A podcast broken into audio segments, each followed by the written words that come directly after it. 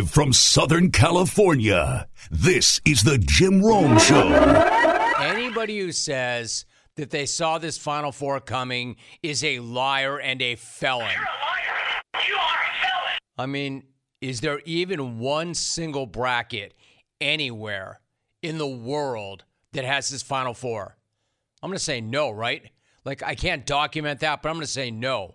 I'm talking about any bracket, one single bracket in the entire world that has these four. I'm going to say you're a liar and a felon. You are a felon. And what would that be worth, actually? $1 billion? $2 billion? But that said, I love it. It's absolute chaos. Couldn't love it any more than I do. UConn, FAU, Miami, San Diego State. The unlikeliest Final Four ever. A year ago, we had Duke, UNC, Kansas, and Villanova. Like the most likely Final Four ever. The bluest of the blue bloods and one of the most likely Final Fours of all time. This year, we have just the opposite of that. Now, question is this the new normal? Like the landscape has changed, right? Is this the new normal? Will we see more of this? I doubt it, which makes it even more awesome right now. 3 first-time programs in the Final Four. No number ones, no number twos, not even a number 3, which has never happened since they started seeding. There has not been a tournament since 1979 that did not feature at least one top 3 seed in the Final Four until now. No, and that's not it, right? No top 3 seeds, no McDonald's All-Americans either. Just 4 damn good teams and red-hot basketball teams, and all 4 deserve love, and all 4 are going to get their shine today. Starting with San Diego State. Yes, I want to start with San Diego State. They blow my mind on so many different levels. And it's not because the team hails from the finest city in America, and San Diego is that. How do I know? When you drive into San Diego, there's a gigantic sign that says America's finest city. So if they say so, it must be so. And having lived there as long as I did, it may be so. However, it's not a SoCal thing. This is much bigger than a SoCal thing. San Diego State basically became America's team on Friday night. Why do I say that? Because they stomped the hell out of America's least team. That's why. Turns out Alabama was in the wrong spot at the wrong time on Friday night. Unless the Tide wanted to show up, play like garbage, and get their asses run right out of the tournament. Then they were in the right spot at the right time. Then they got exactly what they were looking for. Man, I hope that was all worth it, Bama. Minimizing a lethal shooting involving a number of your players only to come up way short in the tournament. Way short. Not that winning the tournament would have made any of that okay. But you didn't win, and you didn't come close. Way to compromise the integrity of the program and the school and the conference only to fall right on your faces. You even got Nick Saban all red-assed. And for what? A Sweet 16 appearance? All of that for a Sweet 16 appearance. Hope that was worth it. Although I know it wasn't. I understand that head coach Nate Oates has a, quote, win at all costs mentality. Not that that's ever really a good thing, but it really doesn't work when you don't win or even come close to winning and you completely compromise your integrity, the program's integrity, and everybody else's integrity in the process. I said all along they could not have handled a tragedy off the court any worse than they did. Then they went out and they got their doors blown on the court. Once again, Bama, hope that was all worth it. Except I know it's not. And the second SDSU knocked you out, they became everybody's favorite team. I mean, look, it was always going to be hard for the Aztecs to top beating Bama because that was essentially the best moment of the entire tournament so far. But then the thriller against Creighton came pretty close, at least until the very end, because that's when it all became about the ref show. You hate that. I mean, There's nothing not to hate about the ref show. I hate talking about the ref show. I'm not here to pile on. I'm not here for the easy, convenient clicks. I hate that. But we have no choice. San Diego State had the ball with 6.7 seconds left in a tie game, with a trip to the Final Four on the line. I'm sure all of you have seen it, but in case you haven't, this is what happened next. San Diego State looking for the win. Butler, get it in. A rope, hands it to Trammell. 3 seconds, 2 seconds. Trammell drives. He's fouled. Darion Trammell will go to the free throw line. All right, so where do I come out on that? That's a foul. That's a foul. That's a foul. That's a foul. Listen, it just is. It's a foul. It is. You can argue that the call was not consistent with the way the rest of the game had been officiated. I will listen to that argument. And no, you hate to see a game, any game, much less that game, a game that important, end on a call like that. I get that too. I can see where Creighton coach, Creighton player, Creighton fan would have a real issue with that. I understand that. But here's what I have to say to all of that. That's a foul. That is a foul. No, maybe it's a foul that refs generally will not call in that situation, but technically, by definition, that was absolutely a foul. And that call did not cost you the game. Just like one bad call generally never costs any team, any game. Creighton fan, I know you're bent, but you shot 2 of 17 from beyond the arc. You had multiple chances to pull away in the second half, and you didn't do it. You also got a free bucket to tie that game late. A few seconds earlier, in one of the worst inbound plays ever, ever. If you haven't seen this play yet, prepare yourself because it is pretty excruciating. Last trip, so now they could go one-on-one and try to get it in. Oh, look at this. Still Shireman. Tie game. I mean, I'm still not exactly sure how that happened. It was like they saw the Mavs fail to defend their own basket last week and said, hold my beer, and said, what if we took it one step further and actually passed it right to the other team, right under our own basket? Here's a free bucket to tie a game in the final minute of a regional final at the NCAA tournament. You're welcome. You're welcome. My point is, Creighton, you had your chances. A questionable call did not go your way, but that's not why you lost that game. You lost because you couldn't finish. You lost because San Diego State was just tougher, just more physical, and D'd the hell up. You know all those things that Brian Dutcher and his teams are known for. So instead of blaming the refs, give San Diego State some bleeping credit. I mean, for real. For real. Just keep moving. Just keep moving. Again, I hate the way that game ended, but that's not why you lost. And how about my guy, Dutch? This guy spent over 3 decades as an assistant before finally getting a head coaching shot. He spent 18 years at San Diego State alone before he got that head coaching job. And now my man's got the Aztecs in the Final Four for the first time ever. In fact, that conference has never even had a team in the Final Four. Stunning. Stunning. But not even the most stunning thing about the Final Four. That's the amazing thing. FAU is in the Final Four. And I don't think I've ever done this before, so let me enjoy this one. Let me lay out and ask this question, because I don't think I ever have. Yo, Boca! How y'all living? Boca Raton, Florida. I mean, from never having won a single NCAA tournament game to the Final Four. Is that any good? Is that any insane? And while everybody wants to slam that Cinderella label on them, I get it, but it really doesn't fit. Yes, they're a 9. Yes, they have never won a tournament game prior to this year. But in relative terms, I mean, the fact is, in relative terms, they haven't even played D1 ball that long. The program really is relatively new, given what we're talking about here. However, not to smash that glass slipper, but they're not wearing one. Those who know, know. Those who know, know that this is a team that has won 35 games. and rolled right through the regular season and the conference tournament, and that they were built to do damage in the NCAA tournament. There were expectations for this team coming into this season, considering who they returned. Maybe not Final Four damage, but damage nonetheless.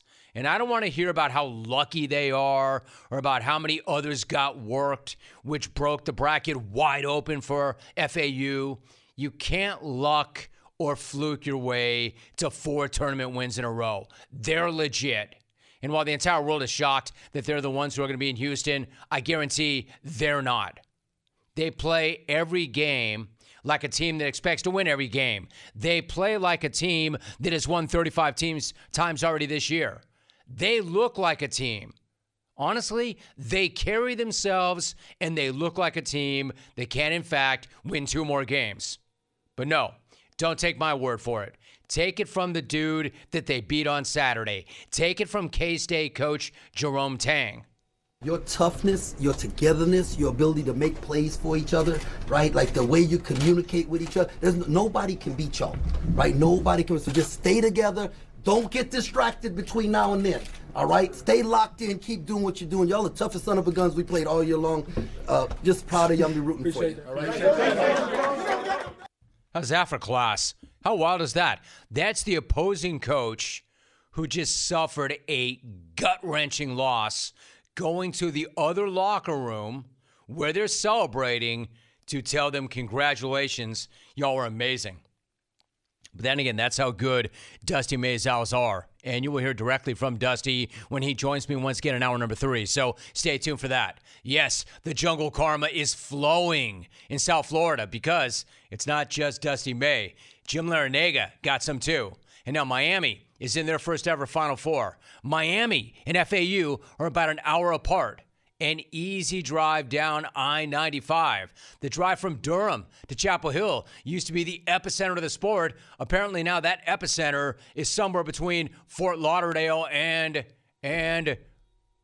Boca, wherever they are. I'm telling you, Key West, Boca. I want to hear from you. West Palm Beach, Florida man. It's unbelievable. It's only fitting, too, that the legend Larranaga clinched another Final Four berth on the 17th anniversary of taking George Mason to their first and only Final Four. Anyone who takes 2 separate programs to the Final Four is an amazing coach. However, if you take those 2 programs, if you take George Mason and Miami to the Final Four, you're an all-time great, honestly. But the team that I really cannot overlook is UConn. Looking inevitable. Inevitable. Looking like they're going to smash their way to another national championship. There is your one blue blood. There is the one you expect to be there. These dudes absolutely hammered a good Gonzaga team on Saturday to complete one of the more convincing Final Four runs I've ever seen. Check out these wins. First round over Rick Pitino and Iona. Second round over Randy Bennett and St. Mary's. Then they beat Muss in Arkansas in the Sweet 16. Then they crushed Mark Few and Gonzaga this weekend. UConn has won by an average of 22.5 points in this tourney. They have dominated the second half by a combined 174 to 107, and they left Las Vegas this weekend as the Vegas darling at minus 125 to win it all. Hey now, are you craving some protein after a good workout? Do not make a shake. Do not eat a bar. Reach for a bag of beef jerky from Old Trapper. Old Trapper beef jerky is tasty. It's tender. It's made with real strips of steak and quality spices that are smoked over a wood fire, and it goes wherever you go, to the game, to the gym, to the beach. Look for Old Trapper in the Clearview bag. You can see the quality you're buying that way. Look for it in major retail stores near you. And clones, if you don't see it, just ask for it by name, because no other jerky compares. Old Trapper, what is your beef? Dusty May is my guest. Dusty, it's great to have you back. How you doing right now, Coach? I'm doing great, Jim. It's great to be back. It means we're still alive. You are still alive and looking really good, and it's great to have you back. Thanks for making time. Hey, listen, I know you've got some unfinished business, and it's an incredible opportunity in front of you, but I've got to ask you about the end of that game and the post-game interview. I thought that was so awesome that you would not consent to the post-game interview, and so you were surrounded by your entire team. Why was that so important to you? Just because it's been such a group effort all year. We have a true collaboration amongst players and staff. And it's just a moment that we should all share together. I didn't really want to go off by myself, and I didn't want the players to be off doing their thing. I wanted us to do one thing together and let the cameras be on our guys and just share the moment with them, because it's a special time for our program. Dusty May is joining us. You know, I thought there was another amazing moment after that game when Kansas State's head coach Jerome Tang came by your locker room to offer his congratulations and briefly address your team. I mean, amazing thing, right, given how gut-wrenching that loss must have been for him. What was his message to your team, and what's that say about him that he made a point to come by and congratulate your guys and pump them up? Well, guys like Coach Tang are great for the profession. They're positive. They make it about the players. And he just told our guys what he saw. And to be honest, he's one of numerous coaches that have done that this year, which is an example of how truly special our group is and the way they play, the way they act, the way they carry themselves. Coach Barnes from Tennessee said almost an identical. He had an almost identical sentiment. He just didn't tell our team. He told our staff after the game something very similar. So once again, it's a tribute to who our guys are as people and as teammates, because, like I said, that's happened several times this year. Yeah, the fact that that's happened so many times really says so much about you and what you've built and that team and what those guys are like individually and collectively. You know, we're talking about this. So let me just ask you point blank. What do you like best about this group? Their unselfishness and their work ethic. Those two things go hand in hand. I've never been around a group. I've been on the Division I staff for 20-plus years. I've never been around a group that the guys work with so much intention and so much effort almost every single day. Dusty, what is that? I mean, did you recruit that? Did they kind of come to that conclusion and teach it to each other? How is that after 20 years you've never seen a group that gets it the way this group gets it? It's funny to ask you. We were talking about last night. We're not sure if it's divine intervention or if it's just a group of like-minded people that were naturally attracted to each other. We liked them for whatever reason, and they liked us for whatever reason. And then you get together, and things just really, really mesh, and you cover for each other. We all have holes in our game. We all have holes in our personality. It just seems like this team, we all complement each other well and understand that we are all flawed, but we can pick up the slack for our teammates. Dusty May is joining us. You know, it seems to me it's one thing that they all like each other and they like you and you like them. That's great, right? That's great. But it doesn't mean they like the process. It doesn't mean they like to grind. It doesn't mean they like to work hard every single day, all day. That's a different element altogether, right? Absolutely. And I think probably the thing that separates these guys is their competitive spirit. They really, really want to win, and they love to compete. So they're never scared of the moment. And if you love to compete and you love to win, then you're going to put in the work because you believe it's necessary to do the work in advance. So, like I said, all that stuff is rolled into one, but it's without a doubt the team character is our separator. It's not our individual talent. It's not our coaching. It's all of us together, and those are the things that have made us us. Dusty May is joining us right now. I would imagine, given everything you just laid out, all the intangibles and all the integrity and as badly as they want it, I mean, it seems like this question doesn't really make sense, but I would imagine that when you consider what they've accomplished already, that is there a thing whereby you've got to remind them, hey, listen, this is absolutely incredible, the run of a lifetime, but there's still this amazing opportunity in front of us. You want to make sure you keep your foot on the gas. You want to make sure you block out all the noise and distractions. You want to maintain the intensity necessary to meet this opportunity. Is this something that you've been talking to them about, or maybe you don't even need to at this point? No, that's all we've been talking about, and we probably don't need to as much as we do because once the ball's thrown up, they compete at such a high level. But we did feel like there's so many distractions now with tickets and people coming out of the woodwork that they haven't spoke to in a long time that want some of their attention or whatever it is that they want. And so we've just talked about whoever handles all the distractions leading up to the event is who's going to ultimately win the game. But I know for 40 minutes they're going to compete like crazy on Saturday, but we have addressed those issues because we need to make sure our preparation, our intensity, our focus every day up to that is on the same standards that they've worked with all season. See, Dusty, I think so, because it's, if you've not been through it before, you wouldn't know how to handle it before unless you've got this rare breed of character and focus. Like, that seems to me to be a real thing. Like, if you're in it every single year and you've got the veteran talent, but if they've never been through something like this before, how do they block all that out?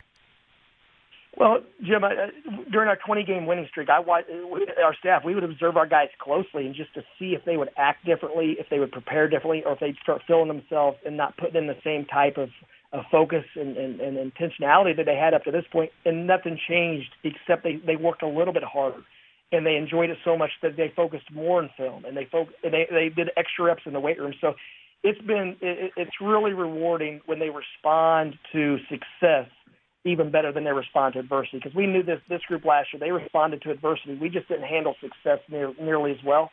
And so these guys have handled success for 5 months, and I can't see any way that changes this week, despite the extra attention. Well, I appreciate that response. Dusty May joining us. You know, you mentioned that last year they didn't really necessarily handle the success as well as they could have. Look, you knew what you had coming back. You knew you had a really good team coming back. I'm curious, given what you accomplished in the regular season, given what you accomplished in the conference tournament, when the committee hit you with that 9th seed, Dusty, did you think they just don't know? They don't know how good we are? Or maybe for one split moment, did you think for yourself, you know what, we're a 9th seed. Maybe we're not as good as I think we are?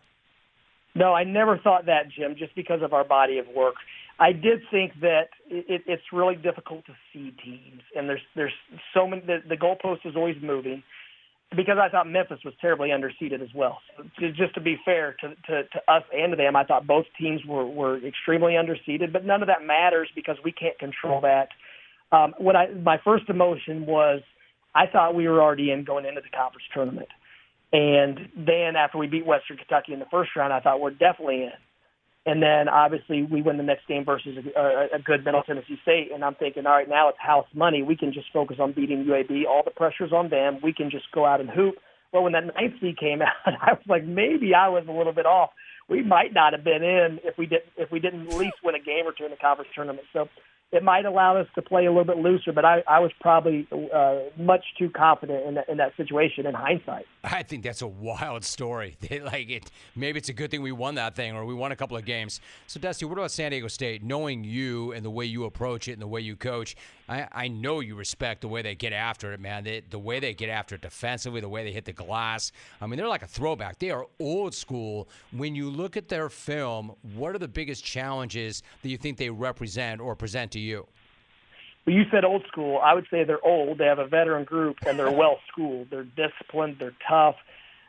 They don't stray outside of what they do. They know who they are, and they're together and connected and bought into being physical, to playing every single possession. There's a reason they're still playing. It's because of their attention to detail and the way they play. They approach every single possession. They're going to challenge everything. So, Dusty, I don't know if this is a thing or not. You tell me, but your team plays in a gym that's got a seating capacity of 2,900, as you know, and the Final Four is a totally different animal altogether when you go into a stadium like NRG. Then we're talking about, I mean, not only does it look different for shooters, but we're talking about maybe in excess of 71,000 people. How big of a challenge is that, and then how do you go about preparing your team for such a massive setting? Well, fortunately, we'll get there a couple of days early, and we'll be able to shoot on the court in that backdrop and get used to it. But to be honest, Jim, our guys during COVID, they would go shoot at the park, and they would shoot on outdoor courts because the gym was closed. They love basketball. They weren't going to not get their work in. So we talked about it, that it's probably a lot like shooting outdoors. You're going to have to probably focus on your eyes and what you're looking at a little more than usual, but it's the same advantage, disadvantage for every. San Diego State's got a bigger gym, but it's not a football stadium, so it's going to be different for everyone. But we've had the mindset all year that we're known as a three-point shooting team, but even if the shots don't go in, we're still going to be able to find a way to win, whether it's a wrestling match, a finesse, an up-and-down game, a ballet, whatever it is. We feel like because of our roster versatility, we can figure out a way to win. Hey, listen, I know you're not there just to be there. You're not there just to participate. You're there to take over. Let me finally ask you this, Dusty. It's not about you. You're never going to make it about you. But clearly, you have worked your plan. You've planned your work. Was the original plan really, in fact, that you want to be a high school coach at Indiana and did not aspire to more than that? I just, looking at your drive and focus, it's a great story, but I find that kind of hard to believe. Is that really how that was? 100%. Never had any dreams and aspirations of anything other than that. I was sitting in a video room as a technically a junior, but a sophomore manager at Indiana, and one of the assistants asked me what I wanted to do, and I told him, and he said, college or high school. And I didn't know there really was an option for me. And at that day, I changed my major from education to history. I started driving the assistant coaches to recruiting trips. I started coaching AU basketball in the summer and started preparing for a different route. Prior to that, I was student teaching and observing in classrooms. So what happened? Where was the seminal moment? Where was the fork in the road? You obviously always believed in yourself. How did you go from that guy to this guy? There were a lot of forks in the road. It just, I think, a vast array of experiences. I go from Bobby Knight at Indiana to working for Henry Bibby in L.A. at USC on part of a great team. And so it's just all these different experiences and who you're around and who you gravitate to and learn from. And all the great players and great coaches I was able to learn from, and they poured into me. I think it just becomes a cumulative effort, and you just continue to grow and grow and grow, and then you find yourself in the right place at the right time. And I don't think it's any more than that. I'm not doing anything different than I did 20 years ago. I just feel like I've probably improved as a teacher and coach and communicator. But other than that, it's always been about the same thing, helping guys be the best they can be, enjoying it every day because we coach a child's game. And it's really nothing bigger than that to me. We're all grossly overpaid to do something we love to do.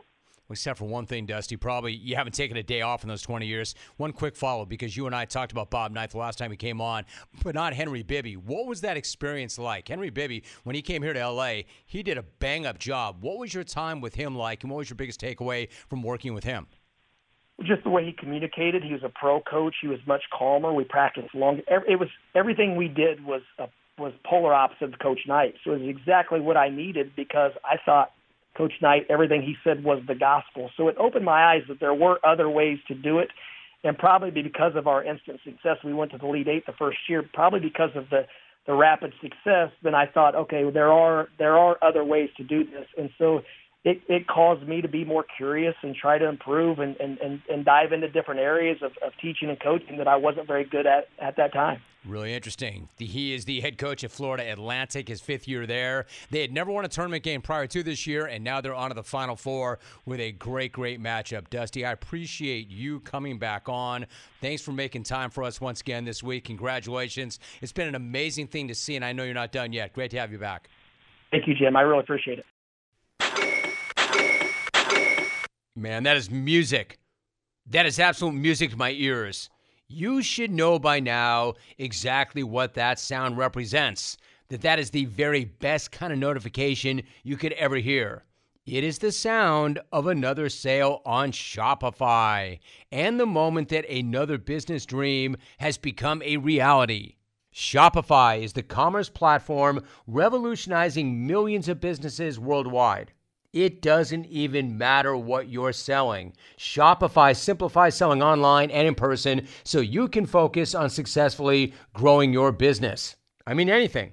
Succulents or stilettos, flaky salt or fine art prints, all sorts of categories, fashion, home and garden, health and beauty, essentially anything. Shopify covers every sales channel from an in-person POS system to an all-in-one e-commerce platform. It even lets you sell across social media marketplaces like TikTok, Facebook, and Instagram. And thanks to 24/7 help and an extensive business course library, Shopify is there to support your success every step of the way. Sign up right now for a $1 per month trial period at shopify.com/Rome, ROME, all lowercase. Go to shopify.com/Rome to take your business to the next level today. Shopify.com/ROME. It's good to see Lamar Jackson, and that's Saga, pick up right where it left off last week, which is to say it's getting worse and more weird and more toxic by the minute, and just more and more strange and bizarre.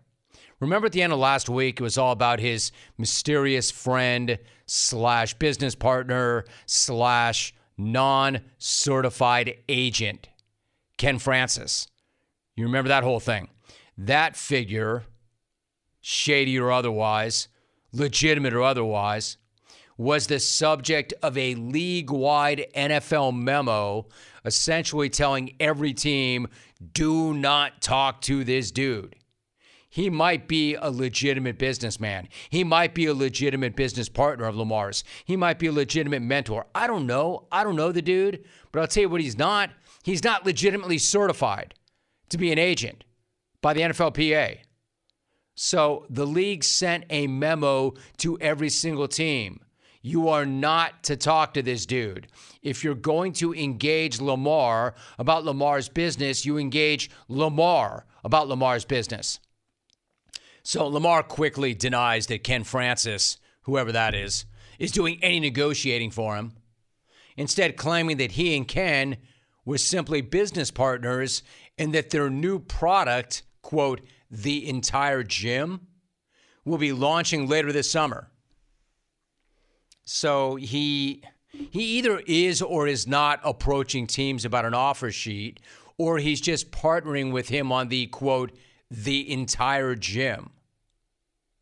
Well, was Chuck Norris not available? Anyway, I guess they want to get their own product out there. I wish I was making it up, but I'm not. And to prove I'm not, here is the actual infomercial for the entire gym, starring Lamar himself. Combining outdoor training and a portable gym maximizes time and workout routines. With over 250 plus workout routines, the entire gym brings you the flexibility to work out anywhere, anytime. Hey, Lamar, you're welcome for the free pop. You know what that would normally cost on this show? You're welcome.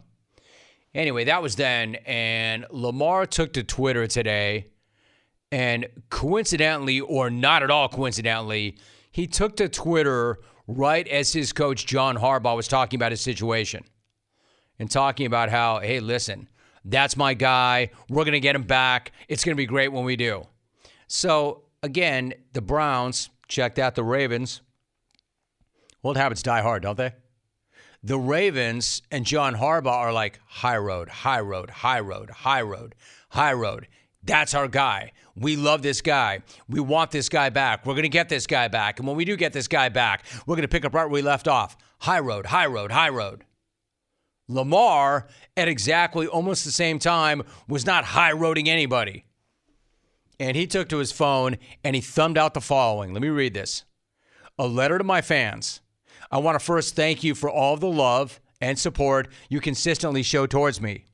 All of you are amazing, and I appreciate y'all so much. I want y'all to know not to believe everything you read about me. Let me personally answer your questions. Lamar Jackson, at LJ_era8. In regards to my future plans, as of March 2nd, I requested a trade from the Ravens organization, for which the Ravens has not been interested in meeting my value. Any and everyone that's met me or been around me know I love the game of football, and my dream is to help a team. You know, the second part of that nobody disputes, right? We know this.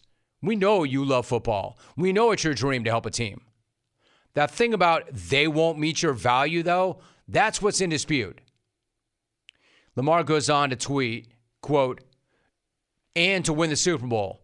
You all are great, but I had to make a business decision that was best for my family and I. No matter how far I go or where my career takes me, I'll continue to be close to my fans of Baltimore Flock Nation and the entire state of Maryland. Y'all see me again. Sort of cryptic, sort of interesting, sort of past tense, sort of not. But there you have it. I mean, it's starting to look like it's getting worse and worse and worse. Again, on the one hand, you've got John Harbaugh meeting with the press saying, that's our guy. That's our guy. We love that guy. We want that guy back. We're going to get that guy back. And we're going to get back to doing what we did when we had him. And then there's Lamar saying, hey, you don't ask for a trade. I asked for a trade before they hit me with that franchise tag. And I will always love all you fans, but I had to make a business decision. So now we know Lamar requested a trade nearly a month ago, even before Baltimore slapped that franchise tag on him. And again, to make things even more awkward, Lamar timed up that tweet thread with his head coach speaking live at the owners' meetings, you know, to contradict what his coach was saying. Effectively to say, hey, listen, you're only getting one side of the story. This is not how this is. They're making, you know what he's saying? They're making me look bad. They're saying, we want him back, we want him back, we want him back. He's our guy. But I'm here to tell you, they're not negotiating. I'm paraphrasing. This is the implication. He didn't say this. I'm going to be very clear about that. The implication is they're not negotiating in good faith because they're not meeting my value. They're not meeting the way I value myself. He's kind of saying they're not meeting my market value. So he's tweeting this as Harbaugh is saying this. I haven't seen the tweet. It's an ongoing process. I'm following it very closely, just like everybody else is here, and looking forward to a resolution. I'm excited, thinking about Lamar all the time, thinking about him as our quarterback. We're building our offense around that idea, and I'm just looking forward to getting back to football, and I'm confident that's going to happen. So high road, little PR battle that they're looking to win, of course. They say nothing negative about Lamar. They're not trying to set him off or push him away. They're just saying, we want him, we want him, we want him. He's our guy. We're building around him. We want him. Actually, they're not doing jack until they know what they have, right? They can't build around him. They don't know whether or not they have him. But bottom line, that's some hell of a quinky-dink, isn't it? That as he's talking at the owners' meetings, Lamar is thumbing out these tweets. What a coinkydink, or not a coincidence at all. So the Ravens themselves tweeted that clip out almost at exactly the same time Lamar was telling the world that he had already asked for a trade a month ago. Pretty aggressive move, or a move where he felt like, hey, listen, I got to defend myself. I got to tell my side of the story. Here's the thing. Here's where I come out. Lamar says he requested a trade from the Ravens because the team, quote, has not been interested in meeting my value in contract talks. Let's stop right there. They're not interested in meeting my value. As if Lamar is saying the value has been established. The market value, his market value has been established, and they're not willing to meet it. He just said that. Not what I think I'm worth, has not been interested in meeting my value in contract talks. See, Lamar, that's the thing. We don't know your value. What is your value? You know what your value is? Your value is what one team is willing to pay you. That's your value. I'm not even say your value is what the market says your value is, but it's not even that. Your value is what one team is willing to pay you, all right? That one team that has your rights is not willing to pay you that. Secondarily, all right, well, then maybe another team will. But from what we've seen, and since they hit you with that tag, it doesn't seem like any other team is willing to pay you, quote, your value. So is it your value or is it what you think your value is? There is a difference. Your value is what somebody is willing to pay you. Like Deshaun Watson, even I'd say, that's not his value, but it is because the Browns were willing to pay him that. And if the check doesn't rubberize, that's your value. Here's the other problem. You need to find somebody who, quote, will pay you your value. If it's not the Ravens, it has to be another team. If it's another team, and I'm not even sure you can find another team to pay you, quote, your value. But if you can find that team, they also have to compensate you.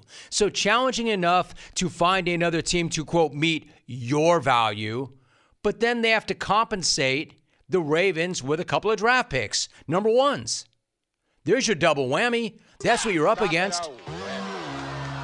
I think you're confusing, quote, your value with what you think you're worth.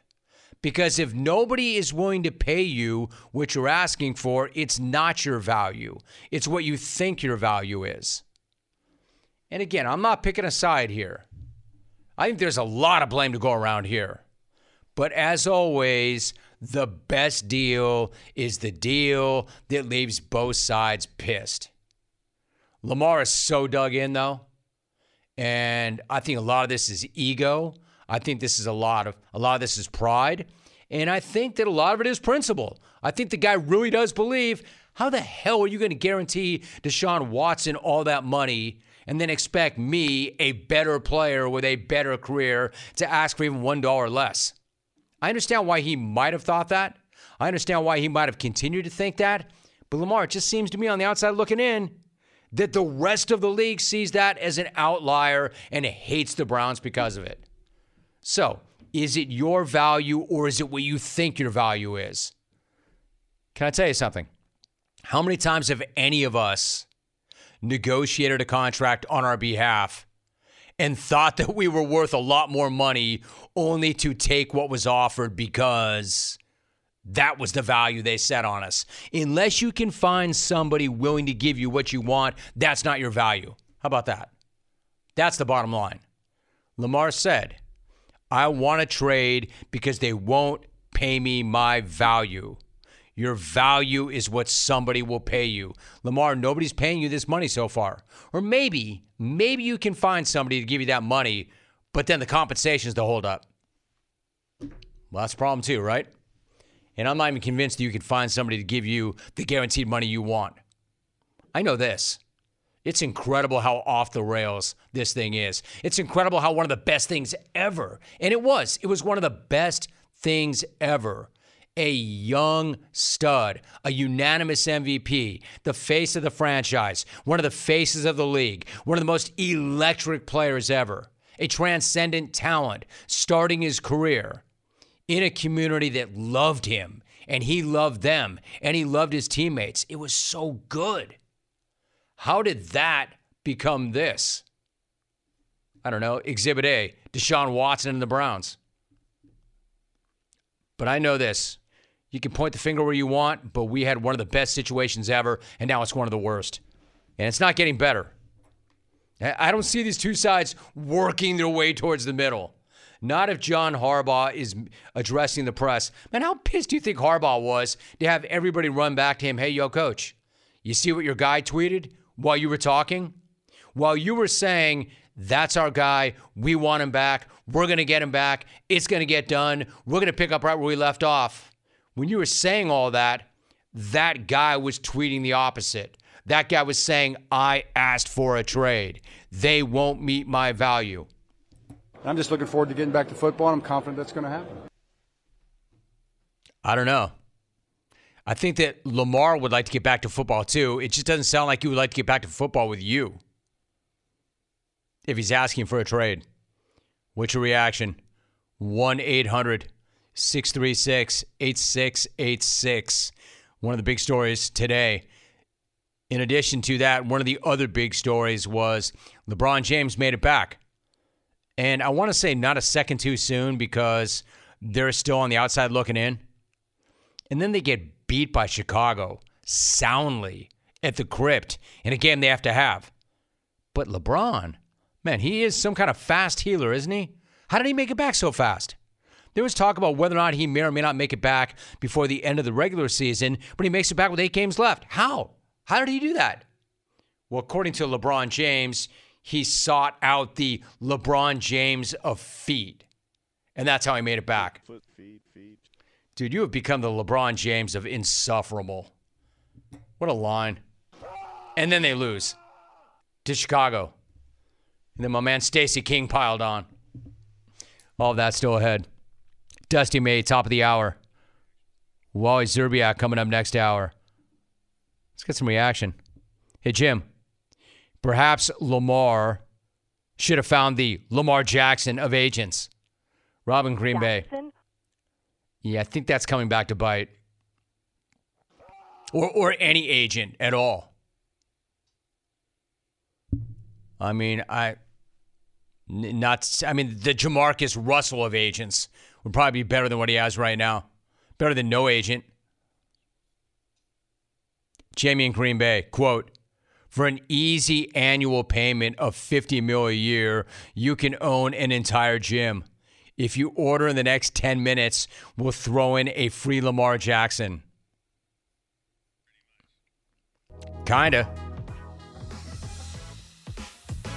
Combining outdoor training and a portable gym maximizes time and workout routines. Why does he need to play when he's got the best business idea ever? Never mind that I see these mobile gyms everywhere. 250 plus workout routine. Guys, keep yourself tight and feeling confident with new and improved Dove Men Plus Care Antiperspirant, reformulated with 72-hour sweat and odor protection and 1/4 moisturizing cream. Stop worrying about your underarms so you can be present for the moments that matter. Do not let underarm insecurities keep you at arm's distance from the ones you care about. Buy new and improved Dove Men Plus Care Antiperspirant with 72-hour sweat and odor protection wherever personal care products are sold. Wally Zerbiak joins me. Wally, it's good to have you back. How are you? I am great. How you doing, Jim? Always fun to talk to you. Appreciate you, dude, very much. Hey, Wally, how bat bleep crazy is this tourney, and have you ever seen anything like it? It's awesome. It really is. This is what March Madness is all about, coming from a mid-major school like Miami, having a Cinderella run like we did, and now seeing a team like Florida Atlantic in the Final Four, a team like San Diego State, out of the Mountain West, who we cover heavily in the Final Four.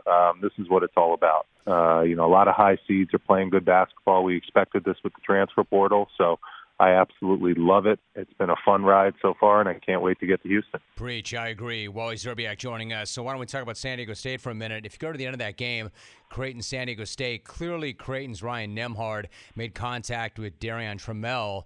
Do you think the refs made the right decision by calling a foul with less than 2 seconds left in a tie game, given the way the rest of the game had been officiated, Wally? It was absolutely a foul. That was the right call. You have to make that call at that time. Now, you said it correctly. There were a lot of other fouls that could have been called throughout the course of that game. One I remember distinctly is when in the backcourt, T-Shad Johnson swiped at Ryan Nembhard, hit him on the wrist. He hurt his wrist, the wrist that he had broken last year and missed time, but the whistle wasn't blown just because it was in the backcourt and it really didn't affect the play. When you officiate San Diego State, you have to keep them honest on the defensive end of the floor. They're very strong. They're very smart. They're very experienced. They're an outstanding defensive team. At the same time, every time you have the ball, they're going to swipe at it. They're going to try to knock it out of your hands. When you grab a rebound or a loose ball, they're going to be all over you, bumping you, grabbing you, holding you, and pushing you. And I think there were a lot of missed calls in that game that the officials did not keep San Diego State honest. Wally Zerbiak is joining us. They are a really physical team, and they really get after you defensively. What about Miami? I mean, 17 years, Wally, after Jim Larranaga led George Mason to the Final Four, he's done it again, leading Miami to the Final Four at age 73. Not only are they headed to Houston, but they came back from 13 down against a really good Texas team to punch that ticket. What do you like best about this Cane squad as they get ready for their first Final Four? Well, first of all, Jim Larranaga is an outstanding coach. He really is. I remember battling against him when he was at Bowling Green, when I was a freshman and sophomore at Miami. That's where he kind of got his start. His son played on the team. Now his son's coaching in the NBA. He was with the Celtics for a little while. So they are great basketball minds. And he did not panic down 13. He knew his team wasn't going to panic. He was continuing to shoot the ball well and score the ball well. And they didn't settle for threes. I give them a lot of credit. The game before, they torched Houston from the three-point line. Nigel Pack made 7 threes. They saw they had an advantage if they put their head down and they drove the ball to the basket. They were rewarded with 32 free throws. They made 28 of them. They attacked in the mid-range. Isaiah Wong is one of the best mid-range scorers in college basketball. And they just continued to, be the aggressors. And I always learned Flip Saunders, the late great Flip Saunders as a coach. He said the more aggressive team will get the benefit of the doubt from the referees. And they continued to put their heads down and attack, got themselves to the free throw line. I think Texas was scoreboard watching a little bit. They were settling for threes because they were on fire from the three-point line in the first half. They shot 7 for 13. And once those threes didn't fall in the second half, that's when the momentum shifted, and Miami just continued to keep the foot on the gas and got the win. Yeah, they did not flinch. They did not blink at all. And sidebar, I love Flip Saunders, one of my favorite guys. Wally Szczerbiak joining us. Wally, what about UConn? They've been a monster. They've won their games by an average of 22.5. Dan Hurley has defeated teams coached by Rick Pitino, Randy Bennett, Eric Musselman, and Mark Few. As wide open as this tournament has been, do you recall seeing a dominant four-game stretch like the one UConn has had going into the final? Gonzaga a few years ago. They won by 15-plus all the way into the Final Four when they had that buzzer beater against UCLA. They were dominating their region. Nobody was even coming close to them. I think that was 2 years ago in the bubble, and that's exactly what UConn's been doing. I mean, this UConn team is too deep at every position. The fact that they have Adama Sanogo, who was Big East Player of the Year, or maybe first-team All-Big East, and they come off the bench with Donovan Clingan, who reminds me of Walker Kessler from last year. Long, athletic, you know, really runs well, great defender. I mean, his arms look like they just keep going. It's just unfair, you know, what they have down in the post. And then their perimeter on defense is very, very athletic, very strong, very rangy, a lot like San Diego State. And it makes it very difficult to beat them off the dribble. And if you do, you got those two guys protecting the rim. So I think UConn is definitely the favorites coming into the Final Four. And we'll see if anyone can compete with them because they've just been blowing through the competition. I see it the same way. I think they really are the favorite. I mean, obviously, they're the ones to beat coming into the Final Four. But historically, these dominating teams going into the Final Four generally do not finish. Is there anything to that, and would that apply to this team? Yeah. You got to remember, UConn lost 6 out of 7 in a stretch in the Big East this year. So they are gettable. And if I'm if I'm Miami, I'm watching those games and I'm trying to figure out how to slow this team down. Obviously, they got back to their principles, which is defense and rebounding. They weren't doing that during that stretch when they lost games. And it's also a credit to how good the Big East was. The Big East was just a joy to watch this year. There were a lot of good teams in that league, a lot of good coaches in that league. So they were really pushing UConn at that point, and I think that made them better. But I think there's a blueprint to beat them. I think you have to try to keep the game close with UConn. I think in a close game, they struggle to score because Hawkins is more of a catch-and-shoot guy. They don't really have a pick-and-roll playmaker. Tristan Newton's a great defender at the point guard position. He's got great length, but he's not really a scorer. He's more of like a roll guy that's a great defender and a glue guy. And then sometimes when you need to score down in the post with Sanogo, it's tough to get a guy the ball down the stretch with how physical the games can be. So the key to beating UConn is keep the game close, just like Miami's been showing that they're really good down the stretch of games. They have guards that can finish. I appreciate that. So they are the ones to beat, but they're gettable. Wally, I had Dusty May on earlier this hour. What do you make of Florida Atlantic? I mean, they're headed to the Final Four for the first time in school history as a 9. They had never even won a tournament game before, but they did win 35 games this year. What's curious to me, Wally, is they don't have anybody on that team averaging more than 14 points and only 3 who are averaging more than 10. What's that say about how well Dusty May has coached this team without having that one legitimate go-to guy who can consistently take over games and get you buckets when necessary? It's impossible to prepare for them because they have guys coming off the bench that can be their leading scorers. The key to that team is Vladislav Golden. I mean, he transferred in from Texas Tech, so he is legit Power 5, you know, size. You know, that guy in the middle protects the rim, plays a lot like, you know, some of the big men on UConn. And when you have that piece, you know, normally mid-major type teams don't have that type of big man, but the fact that they have that piece protecting the rim, and he was great scoring over smaller guys in the last matchup against K-State, then you can play 4 guys around him that can switch everything, that are just relentless, you know, getting all those loose rebounds, and that's what this team does. They move the ball. They're strong. I mean, the power that those guards have is impressive. Elijah Martin, I love his game. He's built like a brick. I mean, that guy is strong. He's tough to get around. They're built a lot like San Diego State. They're a little bit older team. They're a strong team. They've put in the work in the weight room and obviously on the floor. So that's what makes them so good. And they can, no doubt in my mind, can they cut down the nets in Houston. Wally Szczerbiak breaking it all down for us. Before you go, I'd really like to get your thoughts on Kansas State's Marquise Noel. He backed up his tournament record, Wally, 19 assist game in that Sweet 16 win. by going 30 points and 12 assists in the loss to FAU. I mean, this dude was just electric and all heart. That said, the association is a different deal. You know the league as well as anybody. Do you think that the 5'8" Noel projects in the NBA? And if so, how well? What's his future look like to you? Well, there's, you know, Jose Alvarado has made a great career for himself in the NBA, but he's done it with his defense. The key with Marquise Noel is how can he defend? You got to remember a guy like Jimmer Fredette was an incredible scorer in the NCAA tournament and in college. And then when he got to the NBA, he was a high draft pick. He was 10th pick in the draft. He just couldn't guard his position. That's going to be the key for Marquise Noel. Can he guard his position? Because offensively, he is like Trae Young in the pick and roll. I mean, he sees angles, he sees passing lanes. He's outstanding in commanding a team and running a team. And he's also a great shooter who can shoot out to 30 feet. So the offensive part is not an issue with me. It's just going to be on the defensive end. Can he defend his position at that size? Remember a guy, Earl Boykins, who I played against back at Eastern Michigan and Miami of Ohio. He had a great NBA career with the Denver Nuggets and a couple other teams, but he was more of a scorer. You know, that was his job off the bench, kind of like a Vinnie Johnson microwave type. So we'll see. I think there's a place for a guy like that somewhere on a roster, but it'll be to be determined whether or not he can defend his position. Boykins had a really nice career. Really quickly, Wally, because you know the Knicks as well as anybody, you cover them. What do they look like to you? Like in Julius Randle, you've got a guy averaging a double-double. You've got Jalen Brunson, who I think was a great pickup. Are they built to not only make the postseason but do damage once they get there this year? Well, if they hold on to the 5 seed, I think they have a chance against Cleveland. I think they would struggle against Embiid and Harden in the playoffs. I think Philly, if they're the 3 seed and the Knicks are the 6 seed, that would be a tough matchup for them.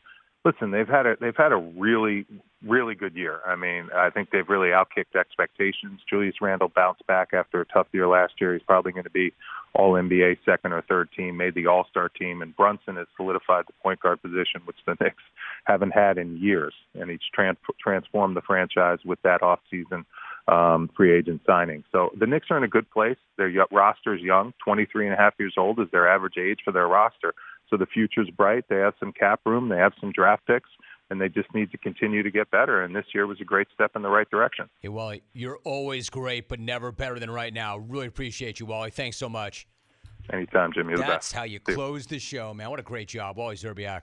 Clones, what do you want when you're craving protein or you need more energy? Not bars, not sugary snacks, not energy drinks. You want beef, pure and simple. Where's the beef? It's in a package of Old Trapper beef jerky. Old Trapper is not your old man's jerky. Shriveled, dry, tasteless. Old Trapper beef jerky is made from lean strips of steak and quality spices that are smoked over a real wood fire. It's tender, it's tasty, it's not tough. And why is it so good? Because Old Trapper is a 50-year-old family business known for its relentless commitment to quality. They take smoked beef extremely seriously, and you can taste it in every single bite. Old Trapper is packed with protein. It comes in 4 amazing flavors to satisfy all your cravings. Quality smoked meat at its finest. It goes with you wherever you go, to the game, to the gym, to the beach. So look for Old Trapper in the Clearview bag. You can see the quality you're buying. Look for it in major retail stores near you. Clones, if you do not see it, ask for it by name because no other jerky compares. Old Trapper, what's your beef? LeBron returned from his foot injury yesterday, which should have been the best news ever for a Laker fan. Remember, when the GM initially heard a pop, there were fears that we would not see him again for the rest of the regular season. We had the live audio of the injury, too, and I got to admit, it did not sound good. In fact, it sounded really, really rough. It sounded like this. Brutal, right? Like, that did not sound good. You can clearly hear the pop and his reaction. And that's one of the toughest guys ever. Except yesterday, LeBron made his return to the court with 8 games remaining in the regular season, and the Lakers holding onto a play-in spot. So, who do we have to thank for LaFib's early return from that devastating foot injury that sounded so terrible? I mean, never mind season-ending. That sounded career-ending.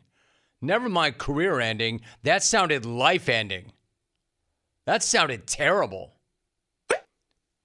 I I should give a disclaimer, like, this next soundbite is extremely graphic in nature. You might want to turn away. This. Anyway, it turns out, and somehow, some way, this guy made it back. He made it back with 8 games left. How? I mean, I know he's a fast healer. How? It turns out the person we have to thank is, quote, the LeBron James of feet. Now, I had no idea there was such a thing as the LeBron James of feet, but according to LeBron James, the LeBron James of feet does exist. And also cleared LeBron James to return to action because the LeBron James of feet said so. Did anyone ever suggest surgery? Yeah, 2 doctors. Why did you decide against it? Because I went to the LeBron James of feet, and he told me I shouldn't. I'm not done. I'm not done.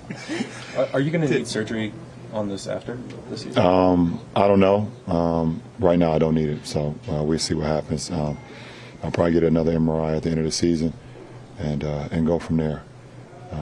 But if I end up having to get surgery after the season, you guys won't know. I don't talk to you guys in the off season, and by the time next season starts, I'll be fine. I'll be ready to go.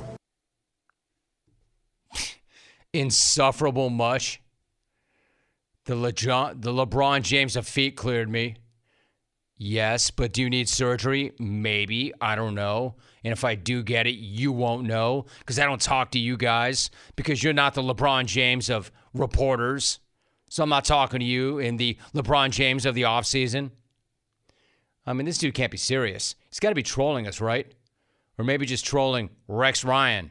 Foot, feet, chose, foot, feet, chose, foot, feet, chose. There's no way this dude is for real. There's no way this dude is actually this insufferable. Even cringerous is like, my dude, you're stepping on my brand. That's my brand. Cringe and being built like a sack of potatoes. My brands, man. My lane. Stay the hell out my lane. The LeBron James of feet told him that he could play. I'm confused, though. LeBron James of did feet. I'm confused, though. Did the LeBron James of feet skip med school and go right from prep school to practicing medicine? Was the LeBron James of feet on the cover of the Podiatry Illustrated as a high school junior? Did the LeBron James of feet announce which practice he was going to work at in a televised special? Like, I'm taking my talents to South Beach Podiatry Center. We're going to have not 1, not 2, not 3, not 4, but 5 bunion removals in the first year. That's guaranteed. In this fall, I'm going to take my talents to South Beach. And, LeBron, my dude, you're the LeBron James now of being an insufferable bag. You're the LeBron James of sucking all the air out of every room that you walk into now with statements like that. You're the LeBron James of ruining iconic movie franchises and causing my sons to projectile vomit all over each other in public. And all that just to come back and get curb stomped by the Bulls and clowned by Pat Bev. Man, Pat Bev. Pat Bev was on one yesterday against his former team. Remember how he tried to tell us that the Lakers did not fire him, that he fired the Lakers? Pat Bev said, quote, I was a spoon and they used me as a fork, end of quote. Then yesterday he showed up back in L.A. and stuck a fork in LeBron's big return. My man literally too smalled LeBron right to his face, which I have to say is pretty freaking hilarious considering the dude who too smalled LeBron is giving up at least 8 inches to LeBron. Hey, LeBron, you are the LeBron James of getting clowned to your face while losing a critical game at home to a sub-500 team by a former teammate. And Pat Bev, being Pat Bev, was only getting started. He also trolled the hell out of Shannon Sharp, sitting courtside, telling him his Lakers stink and holding his nose, which led to this from Stacey King, legend, on the Bulls broadcast. Skip, let me tell you something. That was uncalled for, what Pat Beverley did to me at the Latin game. I'm going to tell you something, Skip. No. Skip. I'm a Hall of Famer, Skip. I'm a Hall of Famer, Skip. Shannon, what can the Bulls do right now? The Bulls won. I'm a Bulls fan. Forget LeBron, man. I'm a Bulls fan. Skip, I'm sorry. Skip, I'm sorry. Stacey King, if you need him, man. Wow. You know I normally do not comment on other broadcasters. I've got my own show to do. I've always said I do my show. I interview athletes. They talk about me. I don't do that. I've never been about that. But Stacey King is incredible, and I have said that for a long time. Let me also say this. The Bulls had one hell of a time in the Lakers' house yesterday. The Bulls basically showed that they are the LeBron James of humiliating LeBron James and the Lakers. LeBron James saying that I went to the LeBron James of feet is maybe the baggiest thing I've ever heard a legend say. Because I went to the LeBron James of feet. Again, you're third-personing yourself and then third-personing yourself into a third-person physician or a third-person vendor. Did you go to the LeBron James of car washes too? Did you go to the LeBron James of Mexican restaurants? Did you go to the LeBron James of tailors? Did you go to the LeBron James of supermarkets? He should go to the LeBron James of everything. Feet. Everything. Like me. I'm the LeBron James of radio hosts. Because I went to the LeBron James of feet. I do the LeBron James. I'm the LeBron James of interviewers.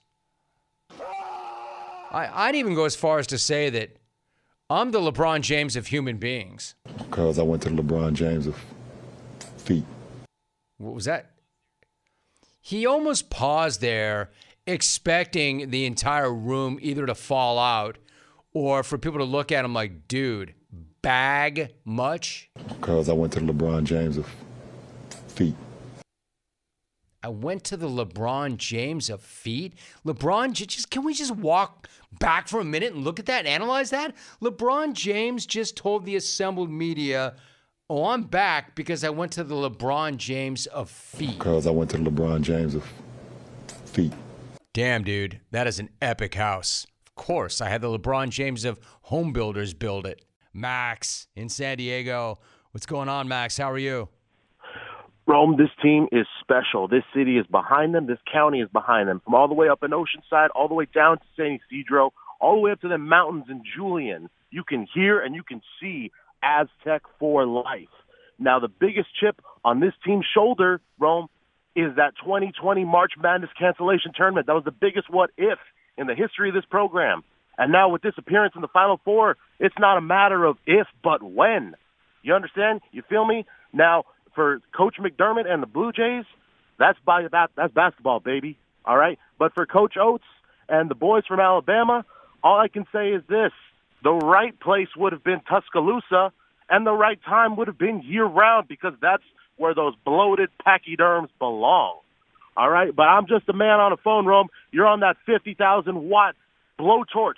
So when they ask, who is it going to be, you tell them, Rome, San Diego State. Out. You got it, Max. I appreciate it. That's the sort of energy I'm looking for. Look, it's been a really nice program. They're not coming out of nowhere. It's been a really nice program for a number of years right now. But to do what they've done, to do Bama, the number one overall seed, the way they did, especially while Bama, they're all over the phone lines. Let's go to San Diego. John, good to have you. What's going on? Hey, good morning, Mr. Rome. How are you doing today? Good, dude. How about you? Oh, I'm doing great. So a lot of us, you have to forgive me because a lot of us were out there. We were under the command last night of Captain Morgan, and we found a couple of John Jameson's barrels at the Battle of the Mid-Ocean, but that's okay. Hey, San Diego State, this has been a journey. Anybody in this city knows this has been a 24-year journey. For history lesson, real quick for everybody out there, Brian Dutcher was Steve Fisher's assistant, and he's the one that recruited the Fab Five. They came here in 99. Fisher got this team into the tournament in 6 years, and now in 6 years, Brian Dutcher has them in the Final Four. okay? And anybody in San Diego that actually thought that we would make the Final Four in 99 is lying, and I'm a native San Diegan. Those two men went full-blown Lazarus on this program. It was dead. They were giving away tickets, okay, to watch this team. And now here we are, all right? And props to Creighton. I love Creighton. I always love it when Creighton and San Diego State play. I always, because of the fact I feel that it's a good measuring bar for what our season's going to be. They play each other. They're not afraid of each other in the non-conference. Props to them, and especially props to their coach. Yes, I'm not going to sit here and talk about the call, especially because it went in my favor this time. All right, understand. A lot of us here in San Diego, we're still not over a non-call in '98 with the Padres. That's another story. But this team is on a run. This team believes in themselves, and this team fundamentally believes that they can beat anybody in the country, and that's the way it is. And then you've got this, and we're about to roll into baseball season on Thursday, and this team and this Padre team is loaded, and they're ready to go, okay? And I know a lot of Dodger fans that are fundamentally scared now, and that's okay too. San Diego is about to start collecting parades. We're about to start collecting rings, and it's a beautiful thing. I've been waiting my whole life for this, and it's wonderful, and I'm glad to be a part of it. San Diego, what they all Dutcher did was they had a golden opportunity, and they punched their ticket. I'm out. Nice job, Rakim. America's finest city, getting better by the minute. I love it. We go to Miami quickly. Dave in Miami. Good to have you, Dave. How are you? All right, Big Jim. How you doing? Good, dude. Good. How are you? All right. Yeah, I just wanted to say that, hey, UConn, nobody's giving the Hurricanes a chance here. They are playing real well. You know, the thing with them is they stay out of foul trouble. It's going to be a game. I know everybody's already giving UConn a championship, but don't count on Larranaga. He's a great game coach. He'll make changes when he needs them, and as the game goes on, he'll play to his strengths. So, just trying to talk up the Canes a little bit. It's not only a football school anymore, but it's a basketball school. Final Eight, Final Six, Final Four. And a couple of years ago, also a Sweet 16. So he's done a great job there in the 11 years he's been there. Brian in Seatown. Hey, Brian, how are you? What's going on? What's up, Romy, man? Good to talk to you. You too. First thing, talking about LeBron real quickly, I'm glad he's your problem now because the Cavs have made the playoffs now for the first time in 5 years, which is awesome. Good young team. As far as this whole situation with Lamar and Cleveland, desperate times call for desperate measures. All right, we thought we had our franchise quarterback. We didn't. We did what we had to do to get Lamar in here. And from a Cleveland Browns standpoint, you know what? Or not Lamar, I'm sorry. Lamar out of the AFC North and got Deshaun Watson into the AFC North. So looking at our standpoint, we're loving every minute of it. Cue it, Alvy. I'm out. Cue what? Cue what? Guy, cue what? Whatever it is he wants to cue, Alvin, don't cue it. Good night, no!